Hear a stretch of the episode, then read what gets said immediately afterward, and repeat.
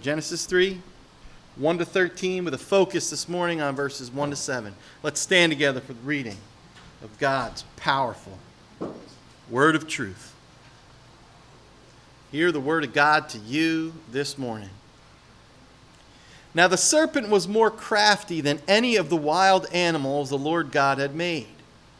He said to the woman, Did God really say, You must not eat from any tree in the garden? The woman said to the serpent, We may eat fruit from the trees in the garden, but God did say, You must not eat fruit from the tree that is in the middle of the garden, and you must not touch it, or you will die. You will not surely die, the serpent said to the woman. For God knows that when you eat of it, your eyes will be open, and you will be like God, knowing good and evil.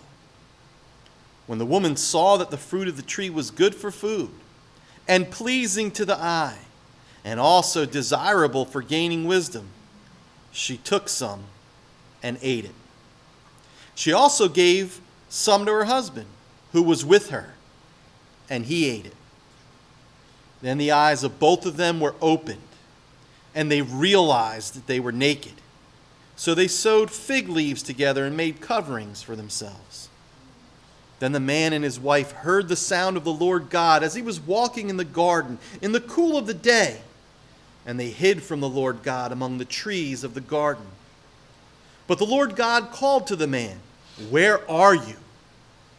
He answered, I heard you in the garden, and I was afraid because I was naked, so I hid. And he said, Who told you that you were naked? Have you eaten from the tree that I commanded you not to eat from? The man said, The woman you put here with me, she gave me some fruit from the tree, and I ate it. Then the Lord God said to the woman, What is this you have done? The woman said, The serpent deceived me, and I ate. Thus ends the reading of God's holy, inerrant word. May He bless it to our hearts and lives this morning. You may be seated. Mm-mm-mm.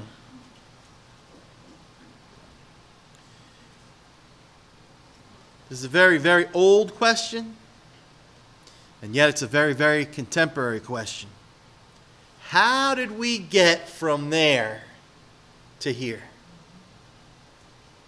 In other words, how did we get from this beautiful, awesome paradise where man and woman were both naked and they felt no shame? Listen, in chapter 2, to the horrors that we find in chapter 4, where a young man murders in cold blood his own brother.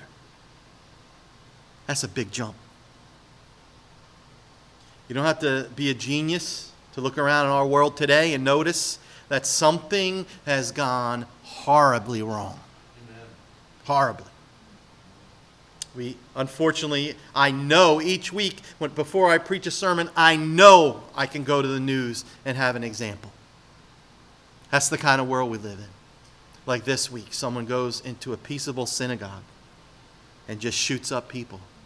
I don't know what was the last count 11 people who went to worship in, in the freedom of the United States according to their conscience, not knowing that they would be their last day on this planet.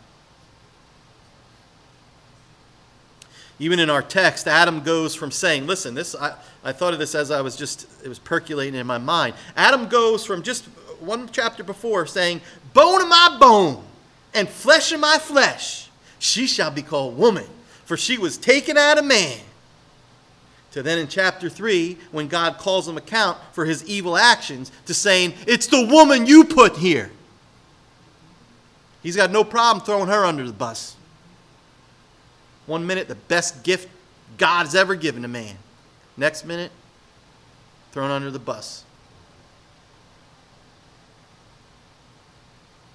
The man and his wife were both naked, and they felt no shame. Chapter 2. Chapter 3, God says, Where are you? Only to hear, I heard you in the garden, and I was afraid because I was naked. Interesting. Yeah, naked and afraid. My wife wants me to say that's uh, naked and afraid. That's true. That's very true. So, what happened? How we get from there to here? Of course, you're not going to find the true, real answer to this question anywhere else on the planet. You won't find it in the secular classroom. I'm not going to tell you. You're not going to find it in the science lab. You're not going to find, certainly not going to find it in the media. I promise you that. And you're not even going to find it in false religion. They, ain't, they don't have the right answer. It's only found right here in God's Word, and particularly, the rest of the Bible draws on it consistently, chapter 3. It's a very pivotal chapter, it's a very important chapter, it's a very unique chapter because it tells us of the origin of this ugly word, three letter word that we know sin. For the theologically minded, and I'll keep this real brief, Genesis 3 has it all. You know, as I think about it as one who's been studying the scriptures since 1986, it's got law and gospel. It's got the covenant of works and the covenant of grace, all in the same chapter. It's got original sin. It's now listen, this this will pique your interest. It's got the reason why womanhood and manhood has gone totally awry and why we have a battle of the sexes instead of a cooperation and a complementing, complementing of one another. And why our lives have gone, listen, this is important, from a walk in the park to a battlefield in the war zone. So, this is what we're going to do as we cover this most important and tragic chapter of Genesis. As we look at verses 1 to 7, we're going to see this. And by the way, we're probably going to spend about three weeks here in Genesis 3. There's plenty for three weeks, but I'm going to discipline myself and we're going to do three. So, this first time, we're kind of going to look at the big heading is the great fall of man. I couldn't find a, a, good picture of that, so it just says the fall of man, but I would call it the great fall of man. And this morning, we're going to particularly be looking at what I would call an, the anatomy of sin. How do we get into this mess? All right. Next week, we're going to look at the consequences of sin, which is super important to understand as well. Um, only when we understand that will we understand how good the good news really is, right?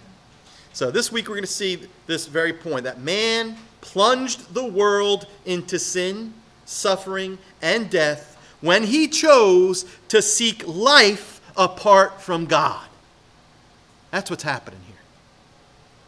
Man plunged the world into sin, suffering, and death when he chose to seek life apart from the giver of life, God. Three things we're going to see in this text as we look at the interaction, particularly between the serpent and Eve, and then for one brief verse, Adam. And next week we'll get deeper into how come he only gets one verse, up to verse 7. We're going to see, first of all, that God's word, we're going to see the way of the serpent, which is really important because it's good to know his wiles if we want to face him with God's help. So, what we're going to see is the first thing he does, he questions God's word. God's word is questioned. That's his first trick. Secondly, God's word is flatly contradicted. He goes from questioning to contradicting it. And then, last of all, and most tragically, we're going to see that humans fell for it and God's word is disobeyed.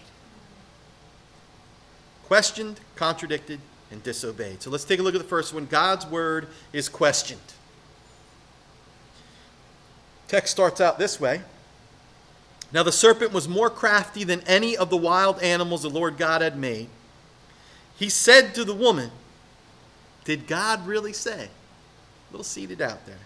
You must not eat from any tree in the garden.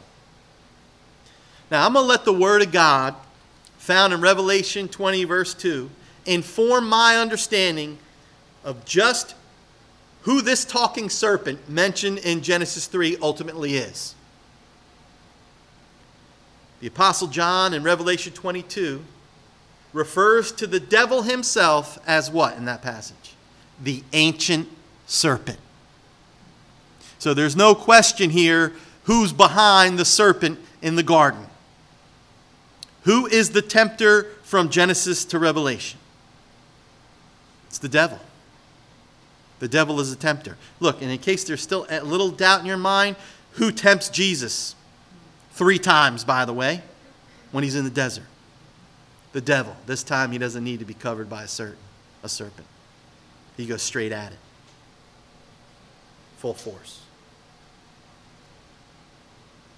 It's no surprise that the very first interaction the devil has with man concerns his tempting of the very first couple.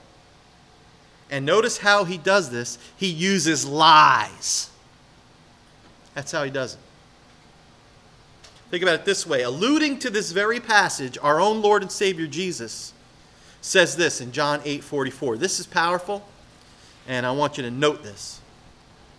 He was speaking to the Pharisees who claimed to be children of God, children of Abraham, and he says, No. Jesus says, You're not children of God. God's not your father. You know who your father is? Because you refuse to come to me and believe in me? Your father's the devil. And then these are the words Jesus uses to describe the devil. He was a murderer from the beginning, not holding to what? The truth. For there's no truth in him. Wow. When he lies, he speaks his native language. For he is a liar and the father of lies. I always love to tell the story about my mom and say, you know, her first native tongue was the Sicilian dialect. Well, Jesus says the native tongue of Satan is lies, comes natural. So it's no surprise that in our journey to discover, to discover how the world ended up in the sad state we see it in today, the ancient serpent had a hand in it. Now listen, to be sure, we're going to see later in this chapter, he isn't ultimately responsible for it. We're going to see who, take, who has the full responsibility. But what we do have to see is he did play a part, he did play his role. We're going to see later who ultimately was responsible. But let's take a look right now and look at the devil's playbook. It's important for us to note it carefully because it hasn't changed today. He uses the same exact playbook. Think about that. He runs the same few plays. And here we have it. God has given us his playbook.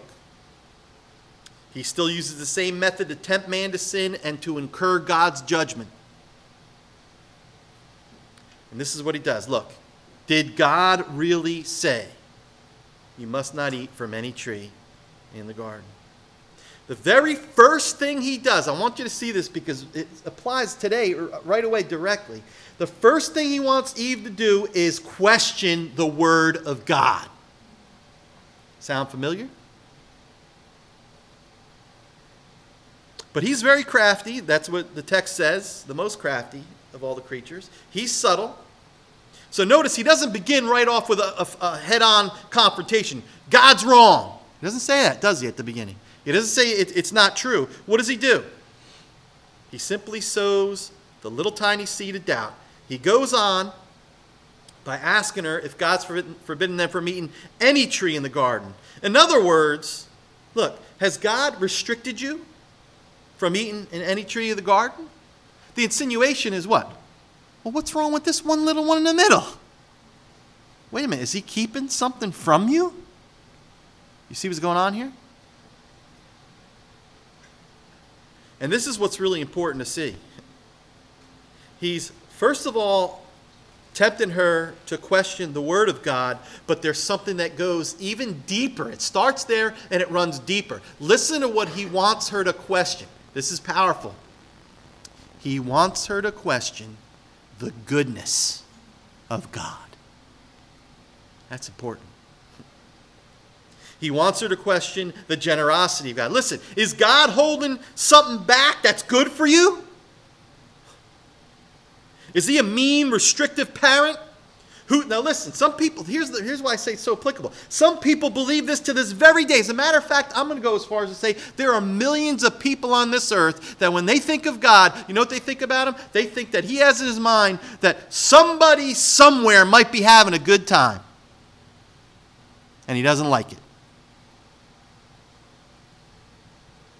And the devil, the serpent, ancient serpent, wants us to begin to think like God's holding back something good for us.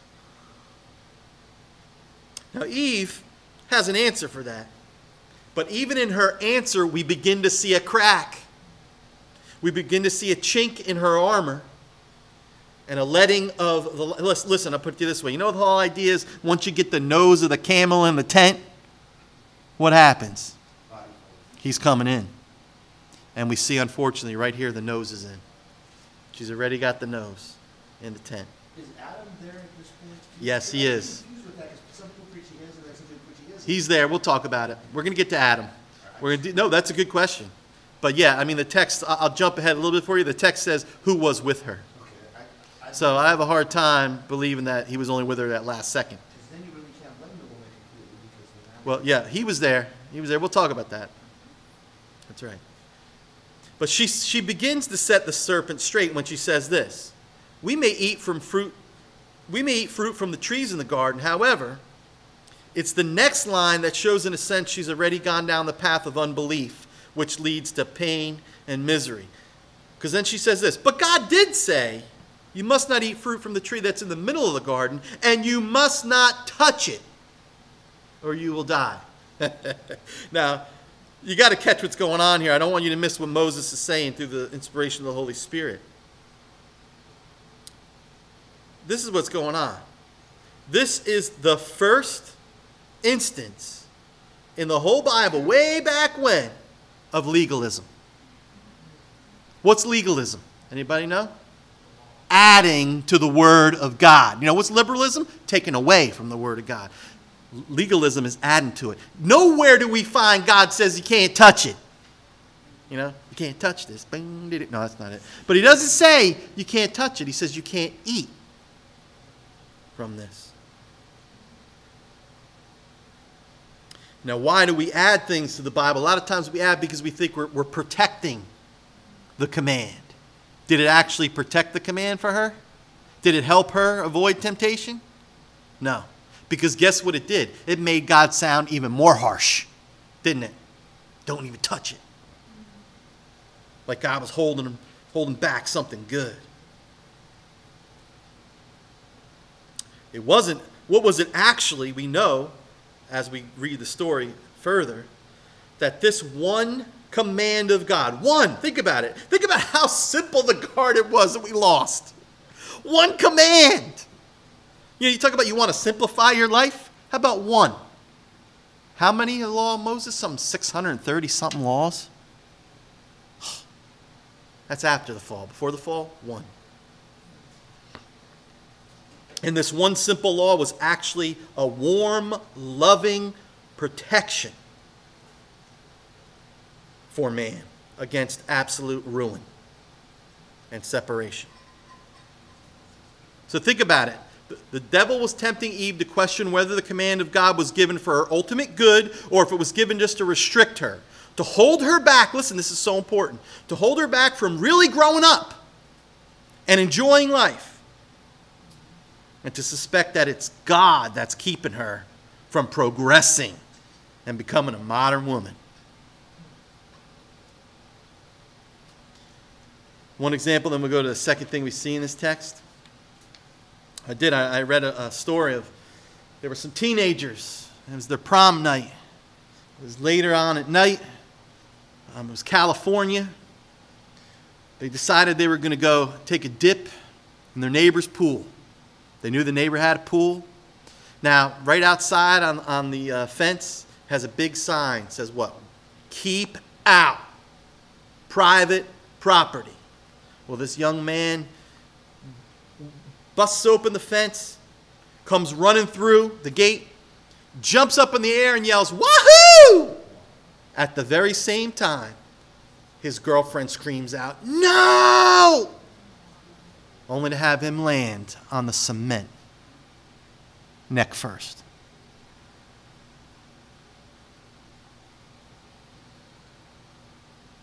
That's the devil. Oh, see? God doesn't want you to have any fun. You know how much fun you could have if you were in that pool? So what? So what? Th- th- This is just a stupid little sign. Nobody really cares. They don't really mean that. Hey, come on, it's a little piece of fruit. You think God cares? What's the, in, the, in the big picture? And I think it's important right here for us, even now, to stop and see that God's word to us is never to restrict us. It's never to stop us from reaching our full potential or enjoying life. When those thoughts come in your mind, when you're tempted to look at dirty pictures, that's not from God. You with me? That's from the devil. When you're tempted to hold on to that grudge and say, I'll, I'll forgive him, but I'll never forget him, never forget. Our relationship will never be the same. I'm going to nurture that and I'm going to enjoy it. That's not coming from God. Oh, if I let that guy off the hook after all he's done, how could God say, don't repay evil for evil, but overcome evil with good?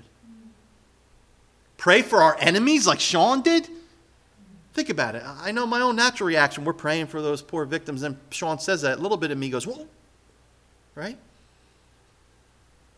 No, when God gives us His word, it's for our good, brothers and sisters. It's for that we might grow in grace, that we might become all that He wants us to be for His glory and for our own good. So look at the second thing. The devil's already got the seeds of doubt in her. She's already going down the road. And now we see the second thing God's word is contradicted flat out. So here's the issues the serpent has Eve on the run now. She's already questioning God's word and God's goodness. It's beginning to take root in her. And so think of it this way in the boxing ring. She's reeling from his subtle attack and her knees are beginning to wobble. And the devil is like a skilled boxer. He knows when it's time to go in for the kill. You get it? He knows when it's time for the knockout punch. And he comes in now full force with everything he has. And he says this What? You will surely not die. You know what he's doing now? Listen, this is important. God is a liar.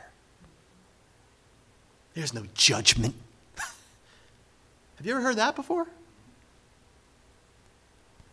There are millions upon millions of people walking this globe who laugh at the idea that there's a hell to pay. To this day. Because they're caught in Satan's lie and his deception.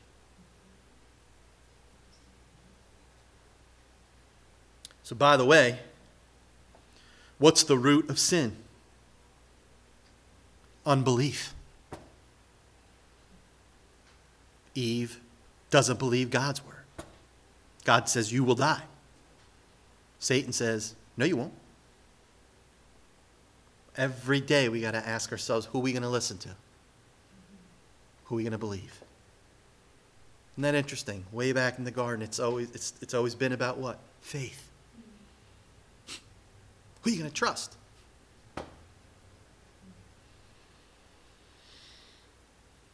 Verse 5 For God knows now he's going to throw some shade on God. Now he's going to the frontal attack. Now he's going to pour out all his venom. For God knows that when you eat of it, your eyes will be opened and you will be like God, knowing good and evil.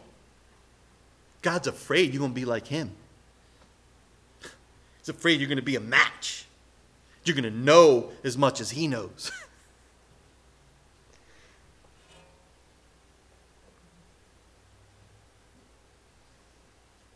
There's a wonderful quote from S.G. de Graaf, an old Dutch theologian, in his uh, commentary on Genesis.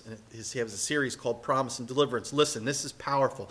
Stick with me, put on your thinking cap for a moment, and listen to this because it's so good. This is what the devil was basically saying to her You will be as God. In other words, listen to this there could be a world in which God is not God, a world in which man is the highest authority just imagine such a world. Satan plays on the gift of imagination given to us by God because we can imagine such a world. And because Satan convinces us that it could become a reality, we stumble into a world of make believe. As long as we think we can live without God, we have not left that make believe world behind. Most of mankind lives in this illusionary world. We feed on this world of fantasy every day, for it offers us much that looks inviting. And that's what the world without God still does today. And that's partly what the Apostle John meant when he wrote this in his first epistle. When he said, The whole world is under the control of the evil one. Did you know a, that's what the Bible says? The whole world is under the control of the evil one. Why? Because they bought the lie. The song uh, by Neal Morse, speaking about creation in the garden in the fall, has God crying, Why have you done this? I asked one thing. And then the next line, But you bought the lie. You chose the lie.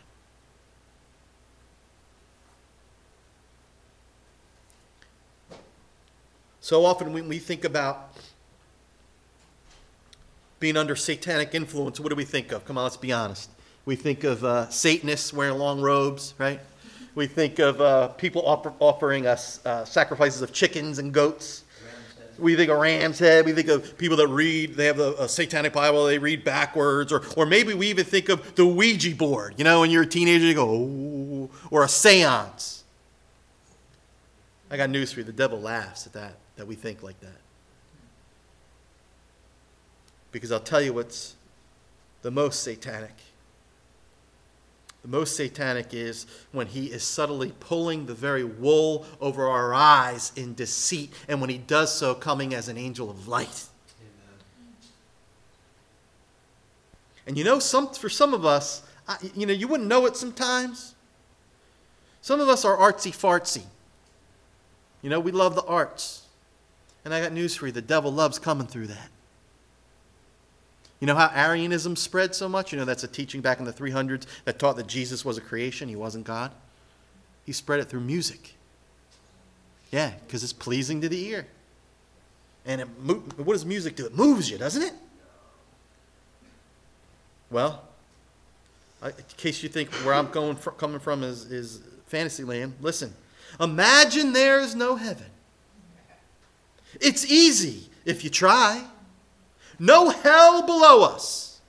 Sound like somebody we just read about? Above us, only sky. Imagine all the people living for what?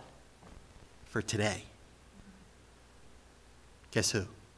John Lennon. John Lennon. Wonderful songwriter, gifted musician. Those words, I hate to say, satanic. And it's funny because I heard Stevie Wonder sing this song, and he tried to rescue the song. He said, Oh, John Lennon isn't talking about a relationship with God, he's talking about religion. No, he's talking about God. But thanks, Stevie Wonder. I, I put a good face on it. Listen, this is what Martin Luther said. He's been my favorite commentary on this chapter, the best, and I've read tons modern, going all the way back. This is what he writes The emphasis here rests upon the words that Eve desired the tree because it made one wise. For that is Satan's purpose in all trials and temptations, to move man to regard himself as the more learned and more wise, the more he departs from the divine word. This is a satanic wisdom which is opposed to the wisdom of God. It's Satan's most subtle temptation to make man wise against and beyond the Word of God. Now, listen, this is powerful. He says this this is far greater than his gross temptations to impurity, avarice, pride, and the like. In other words, this is even worse than gross immorality. And so you know, as your pastor, you may have noticed something about me. I despise liberal theology. I despise it with every fiber in my being because it disregards the word of my, my God and it substitutes it with the imaginations and the opinion of man. That is the interpretation of man what constitutes good and evil. Sound familiar? what's right and wrong, what's true and false. It, it's constantly trying to be avant garde, cutting edge, modern, ingenuitive, inventive, new. It wants to be viewed as sophisticated, highly intellectual. And listen, here's, here's what's important. And that's why it can never take a firm stand on the Word of God. Amen. You know why? Because it's ashamed of the gospel. Because they, God forbid someone would think I'm a fundamentalist. Someone who literally says, God said it, that settles it, I believe it.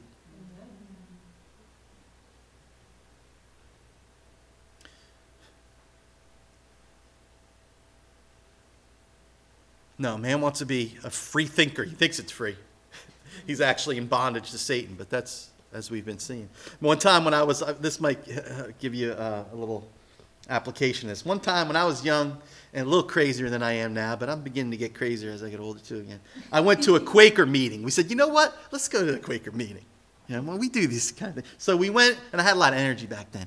We go there. Now, Quakers, they don't believe that God speaks necessarily through the Bible, but that everybody has an inner light, and you could stand up and just say something that's inspirational that comes from the Spirit within.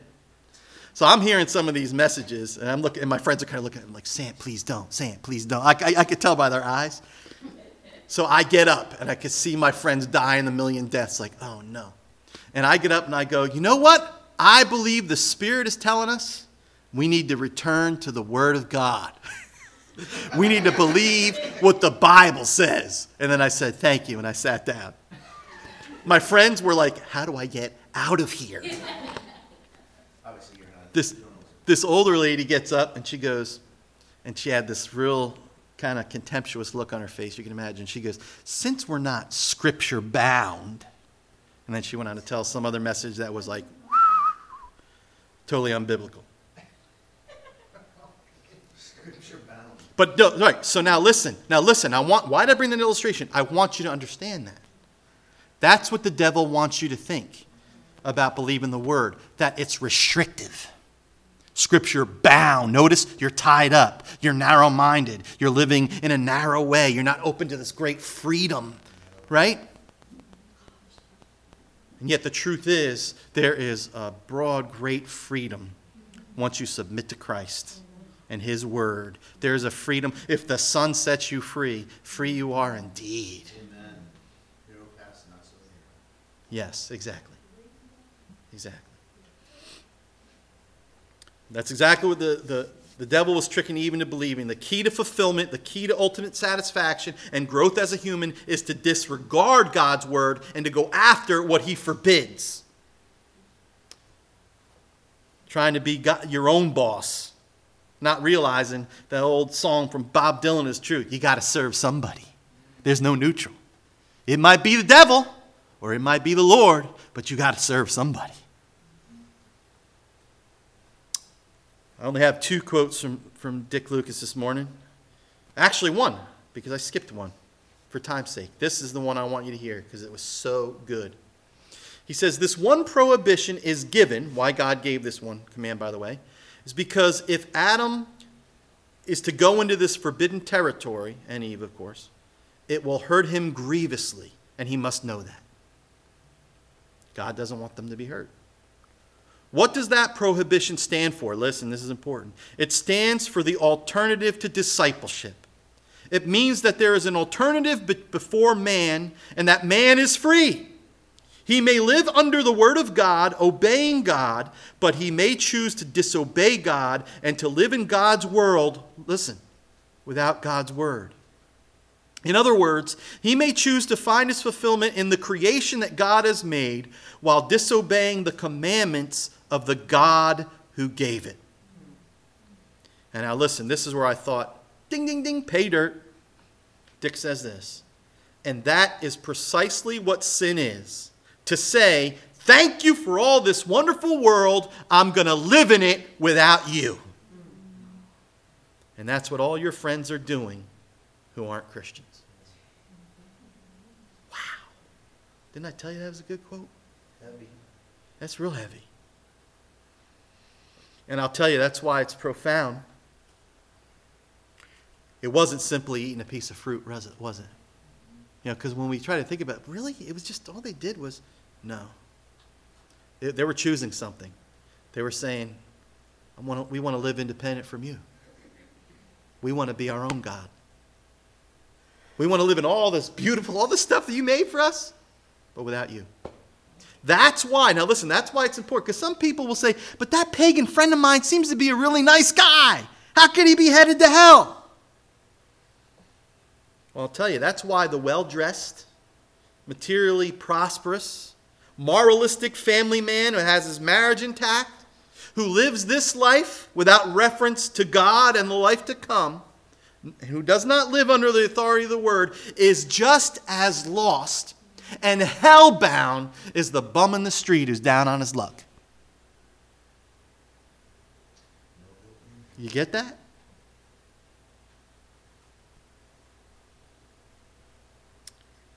Now we come to that last moment, it won't be as long as the other points, so don't get too nervous.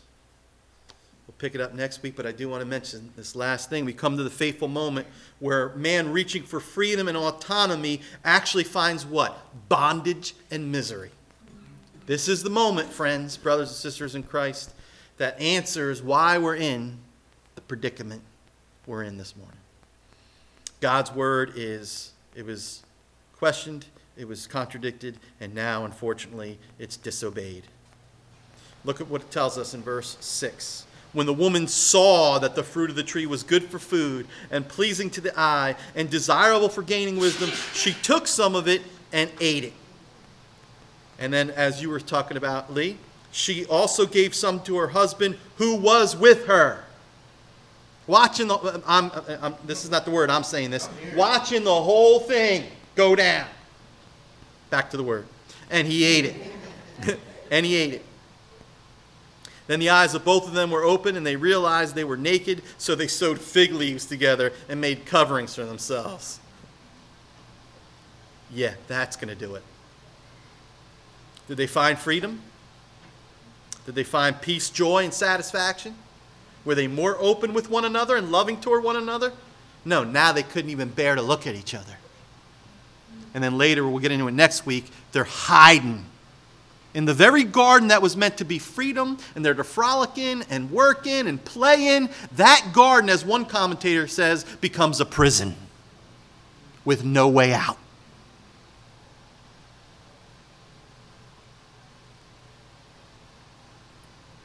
Now they can't face God. Adam fell for the, I mean, Eve fell for the lie. And this is the thing, I'm glad you mentioned it earlier, the question. But Adam embraced it with open arms. Adam was more culpable because he wasn't tricked, he knew it was going down.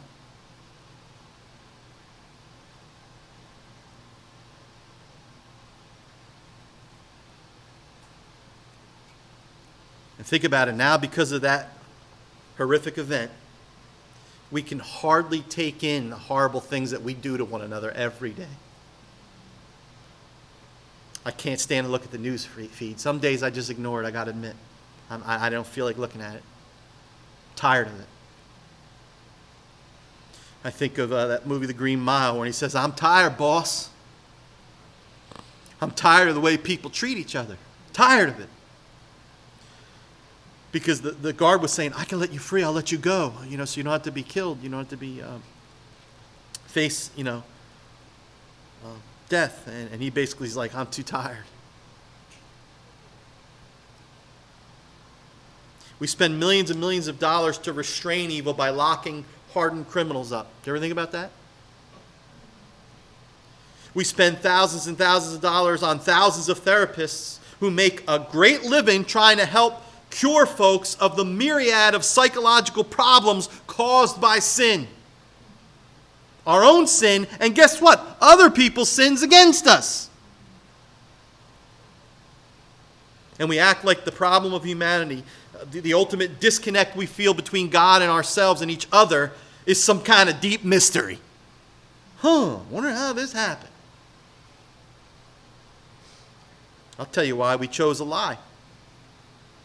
Hook, line, and sinker, we bought it. we still choose. Think about it. We choose to live in God's world without God. And even as Christians, when we sin, that's what we're doing. We're saying, I want your gifts, I don't want you.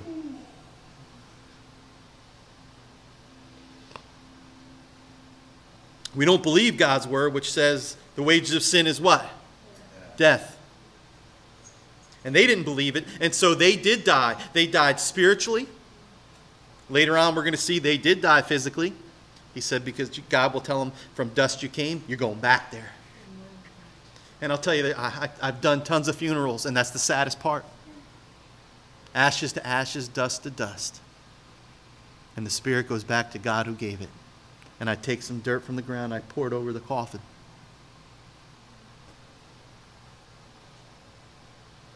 Is there no way out? Our first father plunged us into sin, death, and misery. But here's the issue it's only when we realize how far we've fallen, all the way, that we truly appreciate and long for the deliverance that only the second Adam could possibly bring. Amen. The second Adam, Jesus Christ, who passed the test. He kept God's word perfectly. Satan gave him three tests, and, and what did Jesus do? Here's the interesting thing I don't want you to miss. Jesus did what? Quoted the word back to him three times. Have you not heard? It is written. Jesus said, the truth. Take it and choke on it, meaning Satan. And then basically Satan left for another opportunity to get Jesus, but Jesus is like, I'll be seeing you three days after that. And then we're going to see who's boss. Just saying. Paul, when he's explaining to Festus, a Roman official, his calling and what Jesus sent him to do, this is what he uh, says that Jesus told him. I want you to hear this. We're, we're coming to an end here. He says, I am sending you to them, Jesus is saying to Paul, to open their eyes and turn them from darkness to light and from the power of Satan to God, so that they may receive the forgiveness of sins and a place among those who are sanctified by faith in me. What does the gospel do, brothers and sisters? The true gospel? It turns us from darkness to light. It rescues us from the power of Satan to the power of God. it gives us forgiveness of sins and it gives us a place among those who have put their faith in Christ Jesus. So, secular, unbelieving, so called free thinking man isn't actually the enlightened one. Those people who make you think, try to make you look like you're stupid and think you're stupid because you're holding to the Word of God, guess the one who's the one really in the darkness? Amen. It ain't us. Whose understanding has been open to know the truth? Who's walking in the light of reality? Who, who's walking according to the way things really are in the light? It's those who put their trust in Christ, the second Adam. Contrary to the mass of humanity, still represented only by the first man, Adam. Listen, man is not the captain of his own soul. He's not the master of his own fate. Guess who he's under the power of? Satan. Talking about man, unbelieving man. Who's truly free, living under the gracious, good, and glorious rule of God? Those who believe in Christ, who take him at his word, and who live in the world he created in the, under the light and the rule of God's very own word. Now, listen. If you haven't done that today, what are you waiting for? Now, here's the cool thing it won't bring you back into paradise yet. Yet. But it will bring you back into the fellowship with the one who's preparing even a better paradise to come, where man won't be able to sin. And that happens only to those who trust not in their own wisdom and their own power to save them, but in the one and only Son of God who lived the perfect life and who did taste death the death that we should have died because all have sinned in Adam. But we're made righteous through faith in Christ. Let's pray. Father, we thank you for the truth. Even when it's painful, even when it's sad, because we know that knowing the truth will set us free. It's only as we know reality as it really is that we can find the real answers and that we could find true deliverance and salvation from the mess we've gotten ourselves into. Father, thank you for the second Adam, the one who can't fail and who has won the victory. The one, as we will see in a couple weeks, crushed the head of Satan, who has won the victory. It's in his name we pray, Lord, that in the, this coming week, we would by faith live under your rule in freedom and in joy for your glory and our own good and the blessing of others. It's in Jesus' name we pray. Amen. Amen.